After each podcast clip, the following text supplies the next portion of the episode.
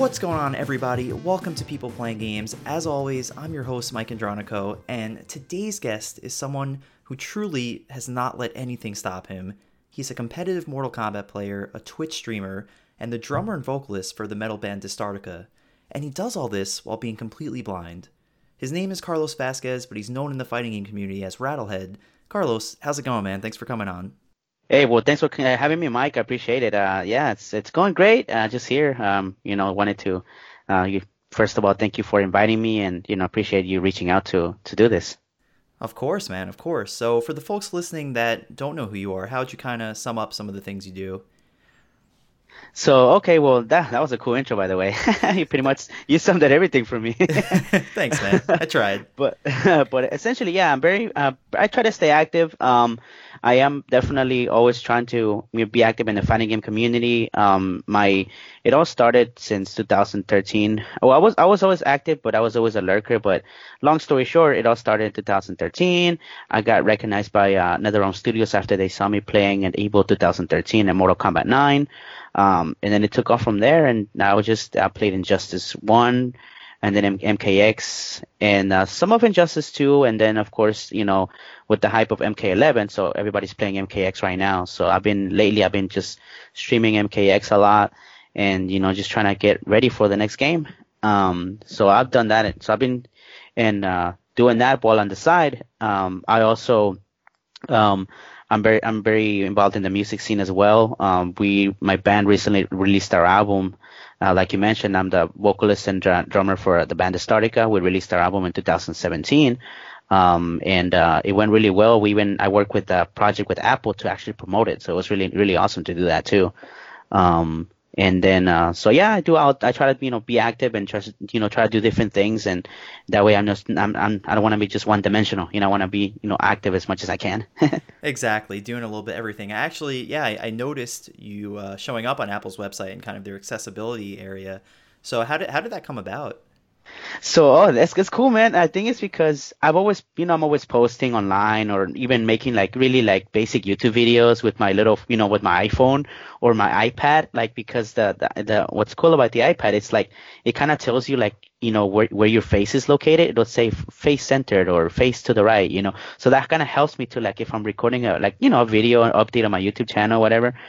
Uh, but I guess from them just seeing how active I was and how I'm using their their products for you know um, for just being social and on on the internet. And uh, because they're very open about accessibility they're one of the companies that they they just are flat out really um what's the word I'm looking for They're just like they're very accepting of, of everyone in the community. Like, you know, they, in, even on their front page, you'll see things like, oh, for our, you know, for blind and visually impaired users, we also have this, this, and this and that. You know, they usually, you know, other companies tend to kind of go about it, but they kind of hide it or you have to go to a separate page. Whereas Apple just has it, everything included right there, you know, and when you buy your, their products, everything is already in, installed. You just have to know how to, you know, find it. And, uh, so anyway, because of that, they, uh, you know, I got a, I got a message from this uh, uh, uh, casting company, and they wanted to do an interview, and I'm all like, okay, you know, like uh, whatever. Hey, you know, we saw you, you know, we saw what you do. You, I see, we see your, your game a lot. You also are in a band, and um, so we wanted to get, you wanted to, you know, talk to you first. So they talked, you know, we talked for a while, and then at the end they were like, okay, our job is done here. Uh, we actually Apple wants to talk to you now uh, and they want to see like if you w- would you be interested to first do an interview with these guys. And so I talked to them. we did a Skype call and just you know kind of talked about what I do, my ha- my hobbies, and how I use their products to you know stay in touch with you know with the with the in the community and all that. So after that, you know, they said, "Hey, we're very interested in filming. Uh, we want to do a story about you. How would you like, you know, to participate?" In this, you know, this thing that we, you know, at the time I didn't know that it was to promote global accessibility. They just say we wanted to do a project.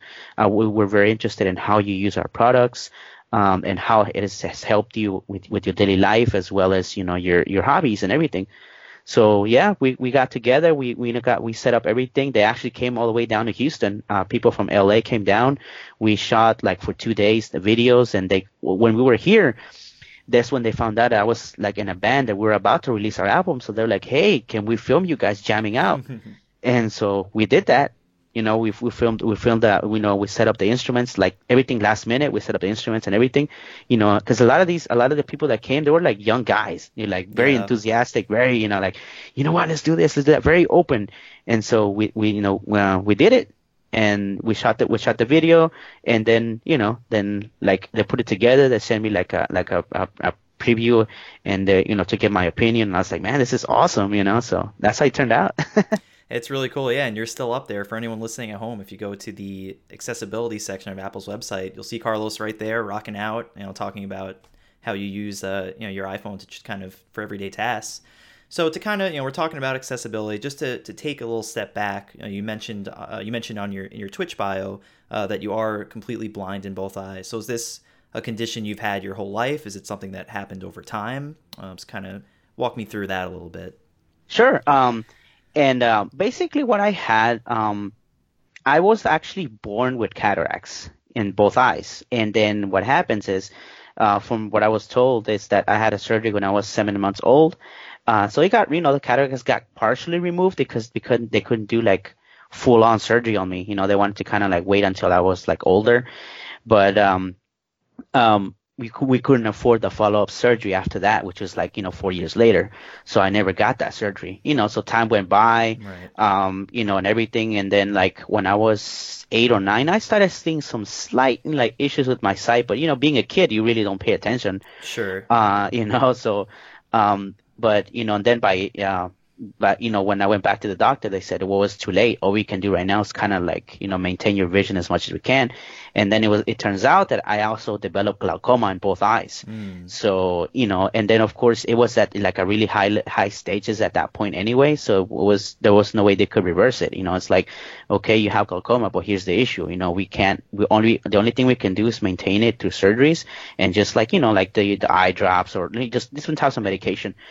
And, um, but over time, um, I would say like maybe when I was like 10 or 11 is when I started knowing some more like very significant changes where my vision was like slightly blurry, like on the sides. Like I could see like the outlines of pictures.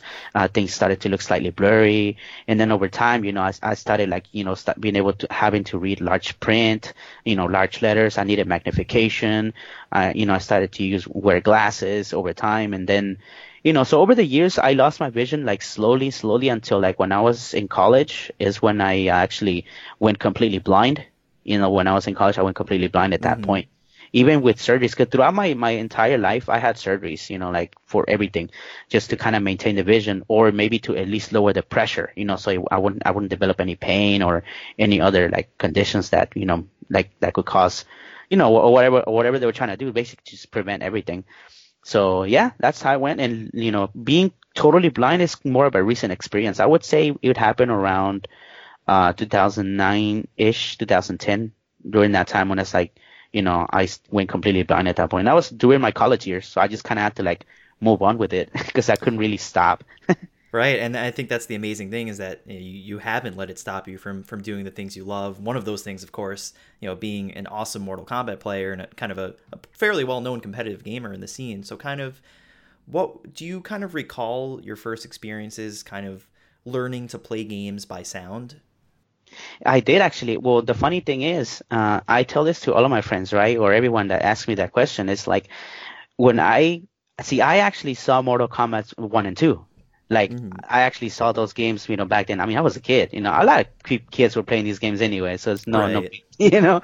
Um, I, you know, I went to the arcade, still go to the arcades. Uh, I remember when MK1, you know, just the look of the characters, they're pretty big characters, and you know, you see this blue, you know, character and a yellow character. You know, what I'm talking about, right? You Oh, know, it's yeah. like you know so it's like it's funny because all of those image whenever they mention scorpion and sub zero and or, or any of the like the mk1 mk2 characters i actually picture them in their M, like like the first time i i saw them Right, that's the memory right. i have in my head you know so over time I remember when, you know, for a while, of course, I had to stop. I, I, I used to actually be into sports a lot when I was growing up. I used to be a soccer player, and uh, at the time, I used to be like in, in, a, in an official team and everything. But of course, I had to let it go. So I was like, was there something else that I can do, you know?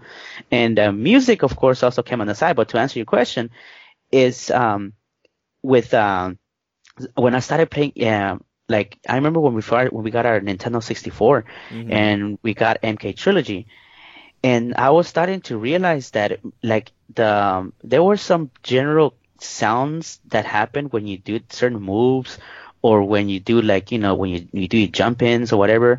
Now keep in mind back then the sound wasn't mono. Like it's not like nowadays where everything is in stereo. Like right. you know, you know. So but I mean it was just still you still have some distinct sounds that you could follow kind of follow up the the fights and everything. And I realized, hey, you know what? This is I could still probably play these things. And luckily, I remember the moves, the move sets, you know. So I started picking up MK, MK Trilogy, and I had to start learning like just by pushing buttons. I learned the dial combos and all that. And then ever ever since then, it just took off. MK4 came out. I did the same thing. And then of course the, the 3D era games, and we got a PS, uh, we got a PS2 for Christmas. Same thing. I just started playing, you know, with the sound, and I always played against the, you know, the the computer anyway, because no one else played MK like how I did. Like I was right. just more like a hardcore, you know, player. Mm. And everybody else around me, cause see, the thing about me too though is I've always been surrounded by nothing but the sighted, you know, sighted people. Like I always try to put myself where I'm usually the only blind person. Mm-hmm. because I wanted to like you know just kind of you know not get comfortable where like oh because I'm blind I have to be surrounded by blind people. No, like sure. I wanted to just you know be with everybody else. So I've always did that. And so a lot of my friends are playing Resident Evil and I'm like, man, I want to play. So I would just kind of sit, sit with them and like, you know, and they were cool about it. I could just sit there and they would like, they play and describe things to me, you know, or my brother would play God of War and I would sit there and like, you know, it's like a live playthrough rather than YouTube videos, you know, it's right of there. yeah, was, this was like the, the, the prerequisite to Twitch. Pre- exactly. You know, so, so I did that and then, you know, but I was, I was always a huge gamer and then, but MK was just my favorite and I played all of the, even like the, you know, the, some of the bad ones, of course, the, you know, the 3D era is not so well remembered, but yeah, I grew up, yeah, those, it was a rough time, but even those games were time. pretty fun. Yeah, yeah, they're pretty, they're pretty cool, but you know, and then so that's how I did it. You know, that's like uh, to me, you know, to me that's how I kept going. It's just really kind of breaking down the game. I would check out the trailers whenever I could, mm-hmm. just to see if that like if that's the same sound that's gonna be in the game, and whatever, and that's how I got used to them. And I just ever since you know the moves already, you know, obviously most for the most part it translates, but you know, with you know, with Midway, you know, or Ed Boon in general, he just likes to make new games. Period, like everything yeah. from gameplay, you know. So it was always something something new to learn, but you know, I did it with the sound. awesome. And and when did you start to transition to really getting competitive about Mortal Kombat and, and going to tournaments and things like that? Ooh, MK9. Yeah.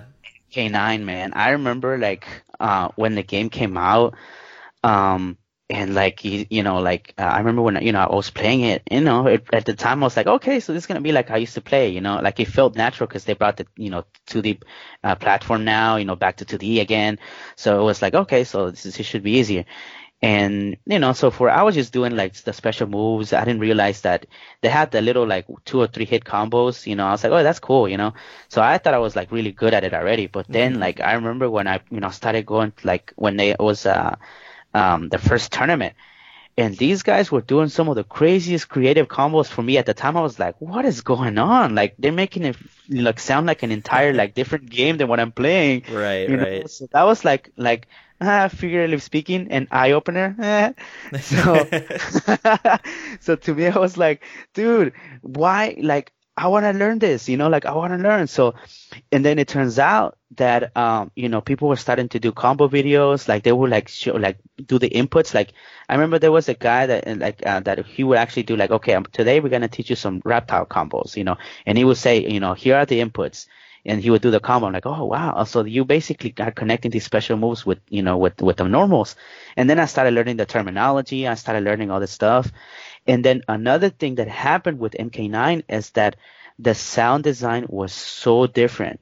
The reason why it's easier to play now is because the sound design like follows the move movement of the characters like every wherever they are on screen. Like if my character's on the left side, like on uh, on the headphones you could hear it on the left side going to the right, mm-hmm. and vice versa. And so like you know with teleport characters it was easy to follow up, or if you you know if you do crossovers it was easy to follow up because the sounds are kind of like following the character's actions. So that was like obviously they did it you know just to show off their sound design, but that it just happened to be something that worked for me even more you know? It worked for me so well. So then you know and then of course i started like you know realizing that hey there are these there's this mk sites that you know people go there and talk about strategies and everything. So mm-hmm. and then I, I started going and just lurking in there. I didn't even want to sign up or anything because i was like i did had a at some point that i was afraid what would people think? You know, like right, would right. they accept me in this community? Would they think it's weird or they're gonna like just ignore me or whatever? And so, you know, so I actually did some YouTube videos. I have some old videos where I did like this little camera thingy and I was trying to like show people, hey, this is how I got playing this game. Mhm. And I would do like Cyrax combos and everything, you know, just to kind of see like, hey, I can do it too, you know? Um, you know, so but that that didn't catch up until like 2012, 2013, and that's when everything like blew up. Right. I remember, uh, if I'm not mistaken, you, you competed at Evo. Yes. I, I remember watching you on the stream. You were on the main stage. That was awesome. And you also mentioned that uh, NetherRealm took notice of what you were doing. Um, it seemed like they actually, you guys collaborated a little bit and you actually helped influence kind of how they do their sound design for future games. Well, it's interesting because I told them like when at the time uh, they used to have uh, and too bad he's no longer around because he, would- he would have been a really good connection. Uh, Hector Sanchez. Yes. Yep. He- when yeah when he used to be there man like i remember he actually approached me and said hey man like we're really impressed with what you're doing a lot of people in the office are talking about it man so he's like is there anything that we can do? You know? And at the time it was 2013 it was injustice 2 that was like the game that just came out. Mhm. and i remember the whole interactables thing came about and i was like hey man the only thing i would say right now because i don't want to push any boundaries but if it if you can somehow allow me to keep track of the interactables on on the stages so I can you know do whatever these other guys are doing too you know? Because I told them with MK9 the only that like the only thing that's obviously is gonna take some time is for you guys to someday allow like to us to be to access the menus like how we do it with the with screen readers. But I see at the time there was no such thing like as the Xbox One right now where it reads like the dashboard and everything. Like you know like th- there wasn't such thing as that. It was just like by luck we just happened to memorize all the menus and everything. You know. Um, so, but I told him at the time, it's like, you know, if that's cool, like, you know, if there's some way you guys can figure out. And, and he was like, hey man, I don't want to promise you anything, but, you know, I'll, I'll talk to the guys and see what, you know, see what we can do, you know? And even for me, just by him saying that, and it's like, oh man, that's cool, you know? And then next thing you know, the next patch came out for Injustice 1 and that stuff came out, man, that, that, that, that hit me, man. I was like, they actually listened to me. That was crazy, you know? So, yeah, Nether NetherRealm seems like such a great developer. It seems like they really do care. Um, they already, I feel like they already, as you mentioned for with MK9, they were already so incredible at sound design. Um, Mhm. You know, and the fact that they took the time to reach out to you and kind of make what they were doing even better, I think that's awesome. Yeah, it's, it's it's great. So yeah, and and you know, of course, they they continue the trend. MKX, you know, had the uh, interactables too, like as you know, on, on the on so, but they did the same thing. They also like included the sounds in there, like it's you know, and so it's, it's like part of their design now. And Injustice 2 did the same thing, you know. So I'm sure MK11 will do the same thing now. Yeah, I'm glad you brought up MK11 because you're an MK guy, I'm an MK guy. How do you feel about this game coming out? Ooh, so here's the thing, right? I like the the what they're trying to do, like with the whole the, with the movement is the only thing that's I'm a little worried about because if you're gonna have the dash system in there, but it, why would you have it if it's not gonna be useful, right? Like, Yeah. I I, I feel like they have to. Maybe maybe not so much like MK9 because then you it because MK9 was actually a pretty fast pa- paced game too. Once you mastered the dash blocking, oh that's it. You know Oh, you can yeah. really it was so fast paced too. Yep. Um, but I mean, I w- if they can find like a, like a middle ground between like the black dot and like uh, dash blocking, uh, and then the, f- the forward and back dashes and the walk speed, because even some people said that the walk speed is still kind of slow, you know. But you know, I it, it, but NRS make made it seem like they're trying to bring that MK2 vibe. It does, yeah, it does. It does seem kind of old school in some ways. I think it's cool. I think they are trying to make the game a little welcoming to newer players. The the new meter system sounds interesting. You know, having different offensive and defense meters, and it's all on a cooldown. So yeah, mechanically, it actually does seem like a bit of a departure. And yeah, definitely, from what we know so far, I, I totally get your concern about the movement because you know the other the, the past two MK games are very fast paced and very intense. Fast-paced. So we'll see. I'm I'm super excited. I, I think the game's gonna be great. But yeah, it's it, it's gonna be it's gonna be a big adjustment uh, for all of us. I think. And I, I like that because like right now ever since i started streaming like you know more people are t- you know like be, reaching out to me now because i always tell people like hey man i'm very casual about my whole blind situation. Like i don't make it a big deal. Like yeah ask me questions because i want mm. to you know i like to educate people about it too you know but at the same time now it's like you know hey once we get past that it's like oh dude let's play. And then you get people getting salty if i beat them and i get salty if if i lose too you know? So it's like you know it's it's a, it's like we we we break the ice and that's of it Of course, you know? yeah, that's You what know, that's so- what fighting games are all about. Yeah. On that same point, you know, you you've been competing for a long time now. Are there any specific moments or, or tournaments that really stand out to you? Um, so unfortunately, I wasn't able to like you know to participate more, more in like in the regional level or like travel a lot, especially with my band. You know, my band really kind of, especially when it took off, um, I had to like pay attention to it as well. But um, I remember here at a local, we ha- we used to have like MK9 locals, and I remember this one in one time in particular. Um, and my brother went out with me one time. He's like, "Yeah, I want to want to see what this is all about," you know. So you know, we went, and I was playing against. It was uh, it was to get out of pools in in a local, and um, I was fighting this guy. You know, he sits down, and my brother tells me like he just looks at me like, "What's going on here?" Like he felt uncomfortable. Like he he himself made the whole situation uncomfortable. you know, I'm I'm I'm just grabbing my controller, put on the headphones, you know. And what's cool at the time, I was already with uh, I don't know if you remember the Combat Houston guys. What we used Oh, to yeah. Yeah, I used to train with those guys, so they were like, yeah, whatever, you know, he's like, he's got this, you know, um, because they used to help me a lot too. They helped me learn the game so much too. Um, but anyway, uh, so we're uh, we're going we're going back and forth. I remember I was, you know, my Cyrax and my Kung Lao, and man, it was like the set. Like I actually lost that game, but what happened? We put on a we put on a show, dude, because like it was uh, it was a they did it a best of uh, um best three, I think. Mhm. I can't remember, but anyway, um, like I remember like we went it was like both went to the last round, dude. And then I was even like breaking his throws.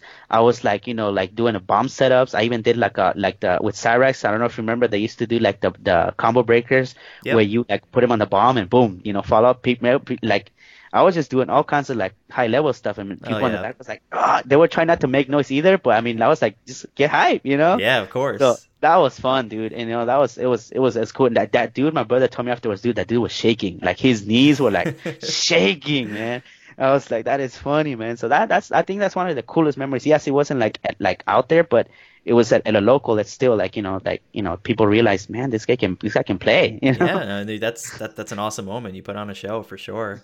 Yeah. So So, so we talked a little bit about you know NetherRealm and, and the great things they've done with kind of making their games more accessible. But how good of a job do you think you know video games are doing right now with accessibility? I know we've got some big things going on. You know, obviously Microsoft has their accessibility controller. It seems like some games have better settings than others. So, kind of, how do you think games are in that regard right now, and kind of what would you like to see from them? Who I think okay, so it's interesting, right? Because in terms of accessibility for other like other like when you target other disabilities, I think it's it's an easier fix because you're dealing with like motor skills or you're dealing with like color blindness or you're dealing with like you know hard of hearing, like you know like the the subtitles, uh, you know things like that. I feel like those things are kind of straightforward, right? Like you can basically say, okay, motor skills, maybe let's come up with like an adaptive controller, right? With color blindness, maybe let's change like color contrast so that people like who have issues with colors they can see the text better, you know. And if you can't hear, you know, so it's very straightforward, like uh, you know, f- f- you know, I guess uh, solutions. When you're dealing with something that's legally, you know, targeting something because like you can't really see what's on the screen.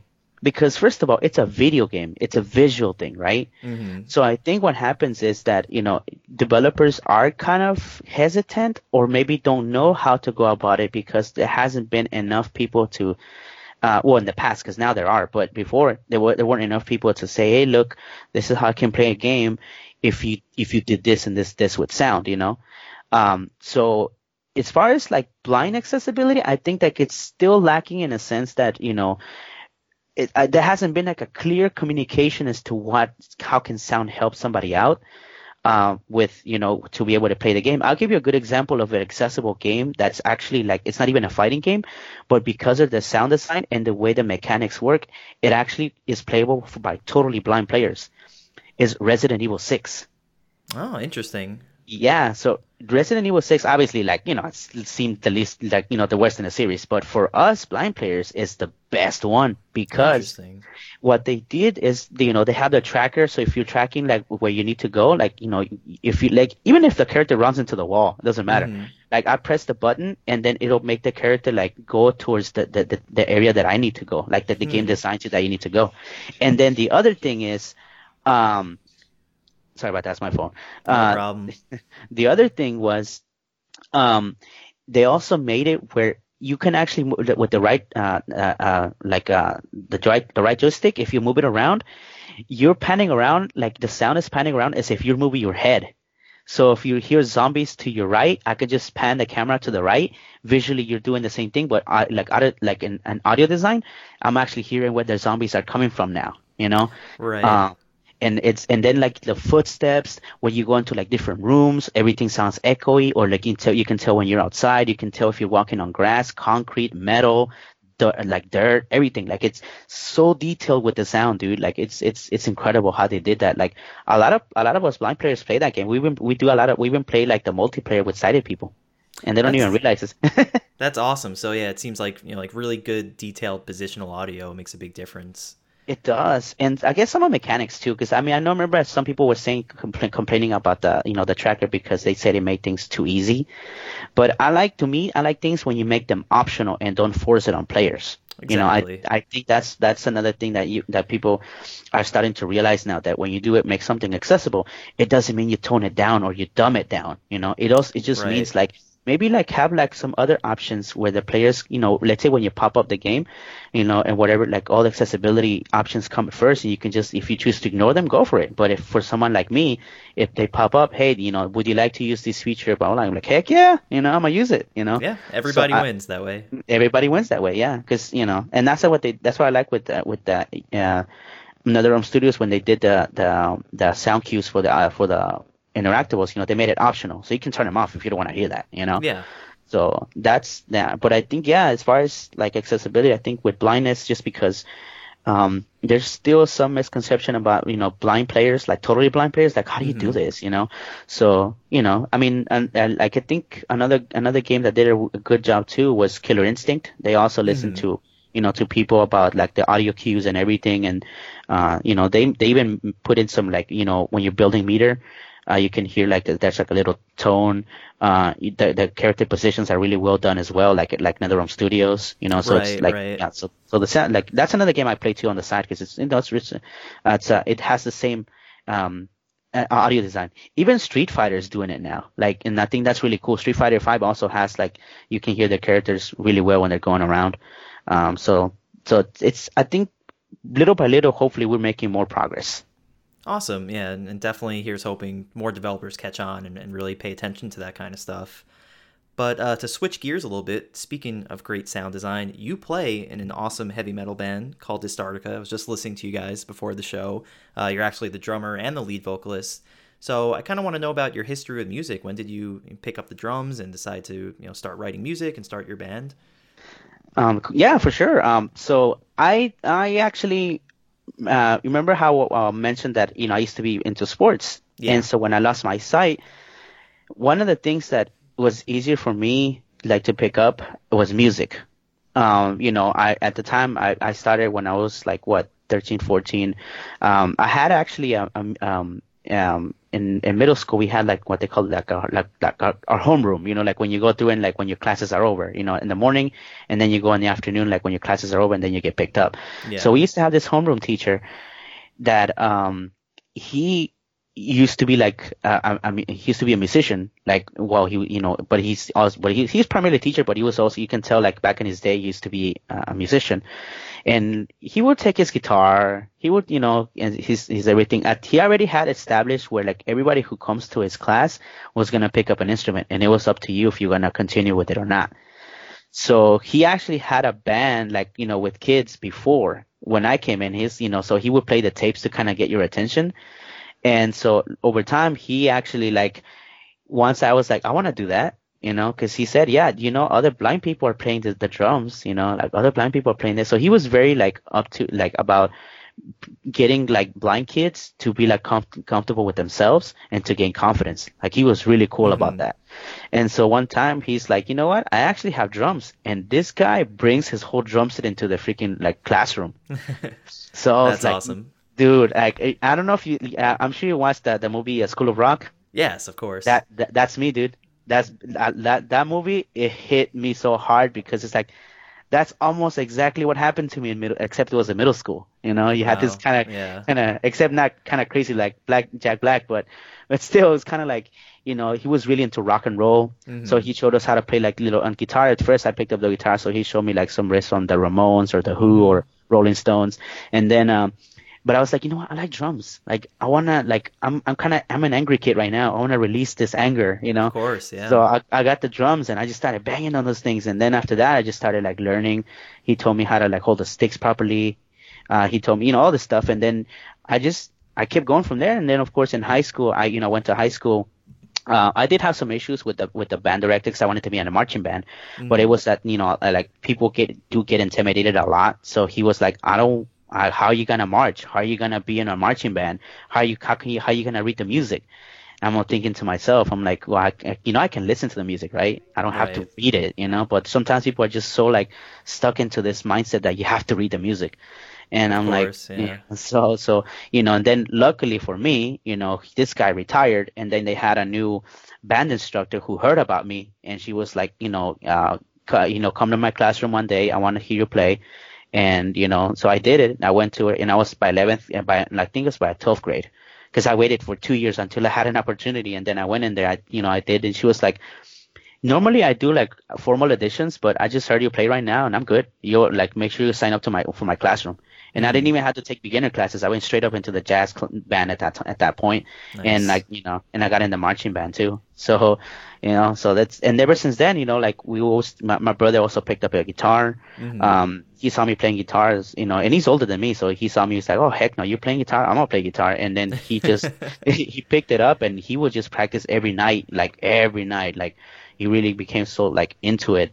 And then we just started jamming in the garage. And then, you know, we met a couple of friends. We just, we still like do a lot of covers and to not to drag the story longer, but, you know, we just kept doing that until like 2008 when we formed the band and we went through some lineup changes. Uh, we always wanted to make an album, but we were kind of afraid like how to make music. And then, um, until like, you know, 2000, 13, 14, that's when we decided, you know what, let's make music, you know. So we did it, and it just it took us like almost one or two years to record the album, but just because of work, you know, we of all course, had like, yeah, yeah, we had like fam like family, or we had like you know I was going to school, or my brother was like you know same thing, or you know. So, but then finally we decided to make the album, and it's, it's been great ever since. awesome, yeah, you guys. Uh, the name of the album is "In Flames We Rise," if I have That's that it. right. Got um, it right. Um, yeah, so uh, I guess what are what are kind of some some highlights of of being in the band for you? If did you guys you know whether it's a really great show or or just kind of people connecting with your music, like where where has kind of the band taken you? Um, I think with the what's happening with our music is that our goal was to bring that old that old 80s 90s thrash sound with with a touch of modern like you know modern technology. Um, there would ever since I think since 2009 2010 we saw in the metal community we saw like a lot of uh, the resurgence of thrash metal. And you know so like a lot of these bands were coming back and so a lot of people were like hey man you know like metal's back again you know because for for a while you you had bands like like Disturbed, Linkin Park, Godsmack, you know, like more like new metal kind of stuff, sure, you know. Yeah, yeah. And you know, after a while, people realized that these bands are were playing just very simple riffs, very like repetitive stuff, you know. So you know, then you had the resurgence of you know power metal, like uh, you know heavy metal, uh, and then thrash came came back, and so it was just the resurgence. And we were like, you know, and we're always like, I grew up with a lot of thrash, you know, and I have another brother who was like a metalhead. He never picked up an instrument, but he was like a hardcore metalhead, and he would like make us as kids would make us listen to like all these music, and then um, but you know, I got used to at that point, like you know what, I like this stuff, you know, like this is like especially when I lost my sight, it really helped me to kind of release that aggression that I had inside. You know, it's like this music is perfect for me. You know. Of course, yeah. So, it's, it's, it's one of those things that just kind of ties us all together, no matter what. Yeah, and so, and that's how I did. Um, and then like um, so that's the, like you know that that's what that's what made it more like our and our once we released the album, we get a lot a lot of compliments from a lot of like uh, you know old school fans or like you know people who are like man it's it's it's I haven't really haven't heard a good band in a while. You know, like I I need to have I've I've only heard people are doing the same thing over and over. Like you have the grind uh, grindcore or like yeah. people just going so low on the guitar that pretty much you don't need a bass anymore. But we were like, let's play on standard tuning. Let's yeah. bring that old school thrash vibe back. You know, like you can tell our influences in the album too. Like if you know Megadeth, Metallica, Slayer. Oh yeah, yeah. It's in there. You know, but we did it shamelessly. It's like, look, this is the bands that we like. This is the type of metal that we like, and we're gonna like, we want to be part of that scene, you know. Yeah, so, man. So it's it's it's been great, and people are are like starting to slowly put us on the on that on that on that same category. It's like, hey, these new upcoming thrash metal bands. So it's it's great, man. That's awesome. You guys are playing what you love, and people are noticing. So on, the topic of music, I, one thing I think that's awesome about the fighting game community is that there actually are a lot of uh, musicians within the FGC and, and people that you know do creative things on the side. Do you think there? Do you find that there are any connections between, say, like playing drums and playing Mortal Kombat? Like, do you think there are any kind of similar, whether it's the way you practice or kind of the way you you kind of collaborate with other people? You know, it's kind of the same philosophy when it comes to practice, right? Like the whole saying that practice makes perfect. It goes yeah. with anything, you know. Like if you don't if you don't practice or if you don't like you know like don't like take some time to like review what even what you already know then eventually you lose that muscle memory. You know, like for example, actually like I actually stopped playing the drums for like maybe like a couple of months, and when I went back, I was so rusty. I was like, I got scared. I was like, whoa, wait a minute.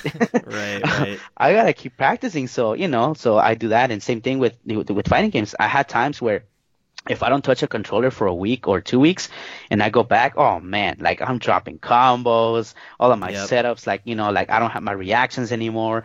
I'm like, wow, that's crazy. So, you know, it, it just, it, it goes like along, along with each other, you know, that kind of the same philosophy of practice at least like, you know, 30 minutes uh, like uh, per day or, you know, as long as you keep doing it, then you, you, you kind of maintain, you keep yourself fresh. Right. Yeah. The, the muscle memory is definitely key. So you mentioned the really great teacher you had that introduced you to drums. Who are some of the other people in your life that inspire you, whether it's uh, for music, for games? You know, who are the people that really drive you to do what you do? Um. So, um, I think you first of all, like I would say, um, as far as like, well, as a musician, I always used to look up to a lot of like drummers that always took it to the next level. Like you had uh, Dave Lombardo from Slayer, mm-hmm. who like really pushed the whole double pedal thing. I mean, Motorhead kind of started it, but it was kind of like a slower pace, whereas yeah. this guy just like went to the next level, you know. Yeah. And then you had uh back then when Lars Metallica used to be good, you know. I actually used to, yeah, I actually used to like, man, this guy's you know he's good, you know, he's a good drummer.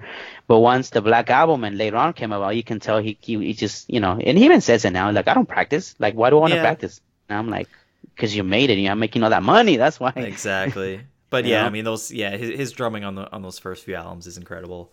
yeah, it's you know. So I look up to those guys, and, and that's what inspired me. Like I want to be like those guys one day. You know, like to me, I remember when I was a kid, I was like, man, those those those, those these people are like are gods, man. I used to look at they're on another level, but ever since now that you know we've we've seen people live we met other bands. Like we even met you know other like uh, bands. Like i met uh, some of the guys from testament. I met some of the guys from uh, exodus you know all these like other thrash metal bands. And they're just like regular guys you know? So i'm like you know what? I'm at the level of these guys too you know? It's, all i gotta do is practice and put my stuff out there and that's it you know?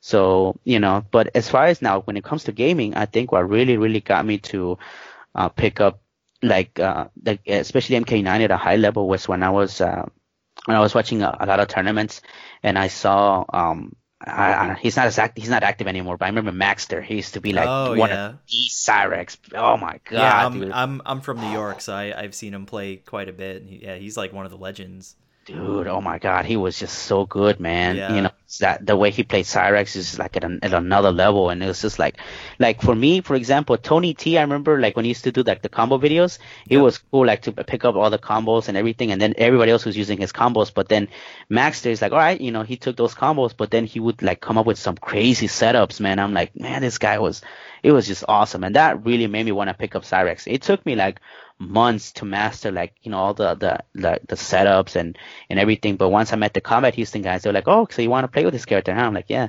you know. So that's when they told me all the the, the, the they gave me tips and everything. But yeah, Maxter is like the guy that really really made me pick up like literally Cyrax. You know, every, I didn't even touch any character after that.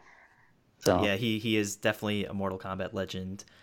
So we talked about some of your inspirations, but I think it's safe to say you're a bit of an inspiration yourself, especially to just people in the gaming community and, and the blind community. What advice would you give to people that you know are just kind of dealing with setbacks or you know kind of trying to or living with a disability and are you know still trying to do the things they want to do? I think the best thing to do is like obviously learn how to accept it, you know, because sometimes we fall into this thing, especially with the disability, right? Where sometimes we feel entitled, like, oh, because I'm blind or because I have a disability, give me everything, you know? You know, it's like, no, the world doesn't know you anything, you know? Yeah. You have, you have to work, you know, if you, if you want to be recognized, if you want to be like known or if you want to be respected, then earn your respect. You know what I mean? Like that applies, you know, with the, the, the you know, for, with the disability, you know, this, um, you know, it's, it's always about working. To me, I've always been, I was, I was raised to like work hard for everything I want to do. Um, mm obviously like there are gonna be times also you have to know how to be humble where like if you sometimes you need help you need help you know? We can't do everything alone you know? Uh, learn how to approach people uh, especially when it comes to accessibility to me, I'm all about like negotiating rather than using like scared tactics. Like, oh, you don't, you know, this, you don't, you're not gonna do this for me, then I'm gonna sue you. You know, that yeah, just right. creates that just creates enemies. You know, I rather make you know connections. I want to tell like a developer, you know, here's what I would like you to do, and this is what you're gonna gain from it. You know, mm-hmm. that's mm-hmm. that's that's my approach. You know, when it comes to that. And as far as like um, you know, overcoming things. I think the best thing, like I said, is accepting it, being able to like be feel good about yourself, or just accept the fact that you have something that unfortunately is never gonna go away. So just you know, cope with it and try to also like get involved, like not just in your own community, but step out of your comfort zone. And that's what I always done. Like I um um, like you know, I was always told like, hey, why don't you go to like you know a school for the blind or why don't you do this? I'm like, I never wanted to do that for the simple fact that I always wanted to be somewhere where blind people are not usually pres- present. That way, mm-hmm. you you spread awareness that way, you know, because you can get comfortable like in your own like you know disabled community, like everybody uh, you know goes through similar things and everything, and that's nice when you're starting, you know, like when you need a support group system or everything. But once you like at that point where you just pass that the, those stages of grief, then you know, up to, you know, it's always about like, hey, just go out there, be adventurous if you can, you know, like talk to other people, learn to like, um, you know, just not just be surround yourself by you know similar things. You have to also know how to go out there, and that's what I was done. You know, just like I said, I usually I try to be you know the only if I if I'm the only one who's blind, then that's cool. But if someone else you know goes out there too, then you know the more the merrier. You know, like right, people, right. Need to, you need to go out there. You know, so that's I I think that's what I would you know say to anyone. Awesome, very well said. Very great advice. I think we can all learn from. And Carlos, thanks so much, man. Before I let you go, where can where can people follow you and keep up with all the cool stuff you do? Oh man, well, well, first of all, before I do that, well, I, you know, I want to thank you for you know allowing me to do this and just kind of just speak my mind. of uh, course, uh, man. It's it's been an absolute pleasure. I'm, I'm I'm glad you took the time to chat. Nah, for sure. So okay, but um, but definitely wanna if you guys wanna follow me, uh, I'm on Twitter at uh, obskh rattlehead is my uh, Twitter. Um, also, my YouTube is the same thing, uh, OBSK. I try to be consistent as much as I can. Um, I'm also on Instagram because it's now accessible.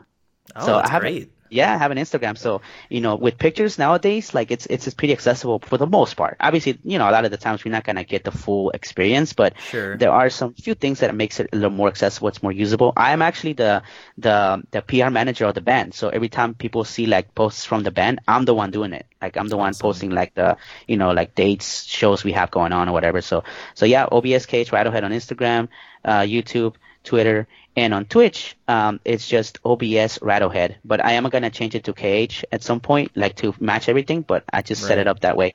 But uh, yeah, OBS Rattlehead on Twitch. If you want to awesome. check it out. And actually, one thing I forgot to ask: How did the Rattlehead nickname come about? So I grew up being a big fan of Megadeth, and the mascot that uh, that they have or that Dave Mustaine created is uh, called Vic Rattlehead. Ah, awesome. That's where I got it from. Sweet.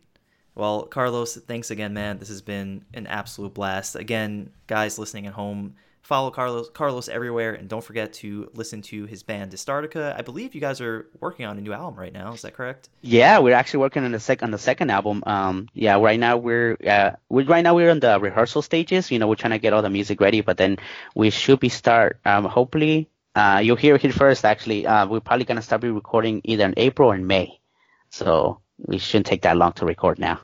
Awesome. Well, I am super looking forward to it. I can't wait to uh, hopefully get some games in once, once MK11 drops. Right on. And uh, can't wait to see you tear it up in there, uh, as well as on the drums. And yeah, to everyone listening at home, as always, this has been People Playing Games. I've been your host, Mike Andronico. You can find us everywhere podcasts are available iTunes, SoundCloud, or any other service you prefer. Uh, as always, thanks for listening and keep on playing.